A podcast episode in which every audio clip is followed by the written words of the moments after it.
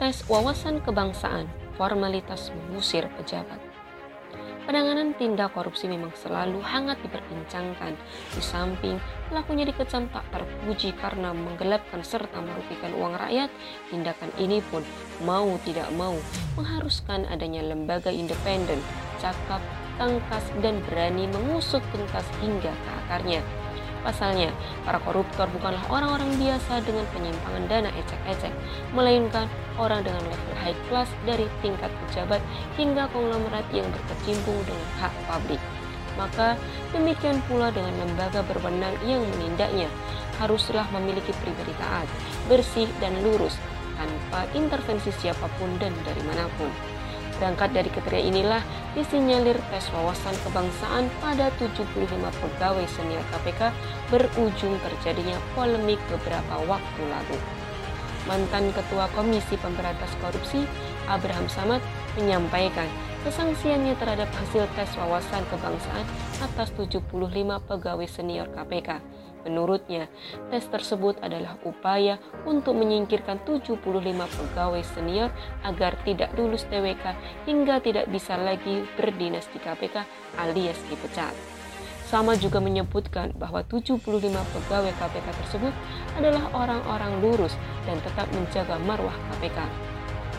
Maka ia tidak bisa membayangkan jika mereka disingkirkan, akankah ada OTT sekelas menteri ujarnya di forum diskusi polemik Trijaya Dramaturgi KPK. Hal ini sebagaimana diberitakan dalam tribunnews.com 8 Mei lalu. Pihak lain, sejumlah pegawai KPK mengungkapkan keanehan dalam TWK. Salah satunya adalah pertanyaan yang tidak sesuai dengan kepentingan kebangsaan.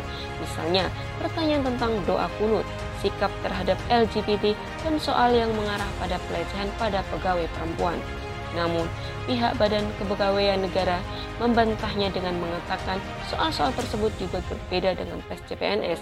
Soal TWK menggunakan multi metode dan multi asesor yang melibatkan Dinas Psikologi TNI AD, BNPT, BAIS, dan Pusat Intelijen TNI AD. Menanggapi polemik di atas, akademisi Universitas Gajah Mada, Ose Madril mengatakan bahwa tidak terlihat adanya relevansi antara soal TWK dengan kompetensi jabatan yang diemban oleh staf KPK.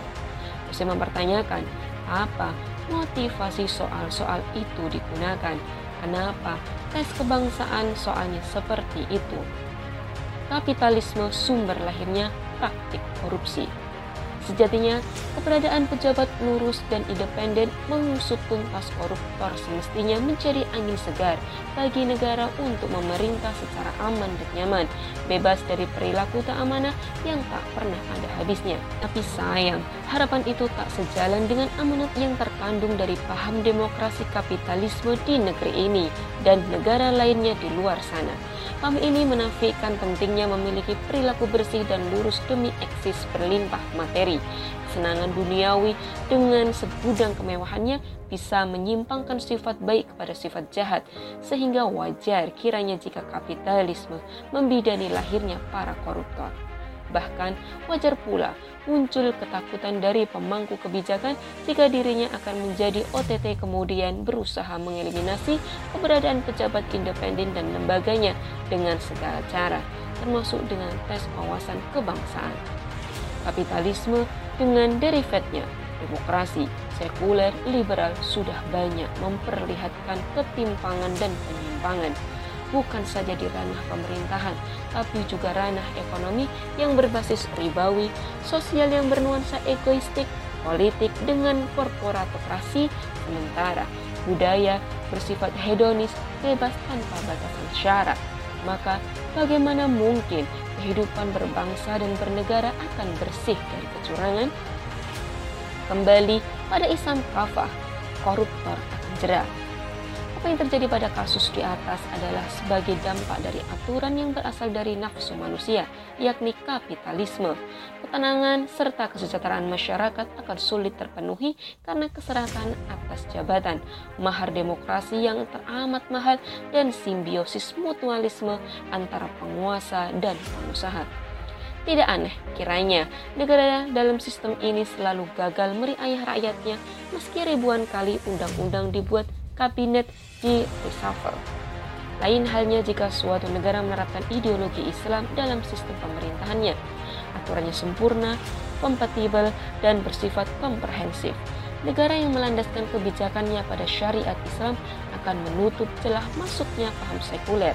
Masyarakat dalam negara Islam dibentuk agar memiliki akliyah dan nafsiyah Islamiyah sehingga terwujud pribadi-pribadi Islam dalam aktivitas berbangsa dan bernegara. Institusi Islam tidak membutuhkan banyak lembaga untuk menangani masalah kecurangan, apalagi jika antar lembaga tersebut saling kontradiktif seperti saat ini. Masyarakat dalam naungan institusi Islam memahami betul pentingnya amar ma'ruf nahi munkar dan wajibnya mengoreksi penguasa sebagai bagian dari aktivitas jihad. Rasulullah pernah bersabda, "Barang siapa yang melihat kemungkaran, maka ubahlah dengan tangannya. Maka jika ia tak mampu dengan tangannya, ubahnya dengan lisannya. Jika dengan lisan tidak mampu, maka ubahlah dengan hatinya." Dan itu adalah selemah-lemahnya iman. Hadis riwayat Muslim. Dalam hadis lain yang diriwayatkan Abu Sa'id Al-Khudri, Rasulullah SAW bersabda, jihad yang paling afdal adalah menyatakan keadilan di hadapan penguasa yang zalim. Hadis riwayat Abu Dawud, At-Tirmizi, Ibnu Majah. Dalam aturan Islam terdapat larangan keras menerima harta hulul, yaitu harta yang diperoleh para wali, para amil, kepala daerah setingkat wali kota atau bupati, dan para pegawai negara dengan cara yang tidak syar'i, baik diperoleh dari harta milik negara maupun harta milik masyarakat. Pejabat akan memperoleh gaji atau tunjangan. Selain itu, harta-harta yang diperoleh karena memanfaatkan jabatan dan kekuasaannya seperti suap, korupsi, maka termasuk harta gurul atau harta yang diperoleh secara curang. Ketika terjadi praktik kecurangan, maka negara akan memberikan sanksi tegas sesuai tingkat kecurangan dan dampaknya. Diawali dengan cara pembuktian terbalik. Pejabat yang diangkat oleh kepala negara akan diaudit harta kekayaannya sebelum dan sesudah menjabat. Jika kekayaannya bertambah pasca memegang jabatan, maka sanksi yang diberikan sesuai istihad kepala negara bisa berupa penyitaan aset kekayaannya, diekspos, penjara, atau hukuman mati.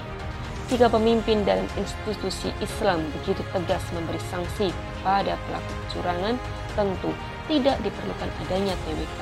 Tidak akan ada lagi para koruptor yang bebas melanggang atau kabur tiada rimbanya. Negara cukup memberi arahan kepada masyarakat dan pejabat agar berpegang teguh pada kitab dan sunnah nabinya. Wallahu a'lam.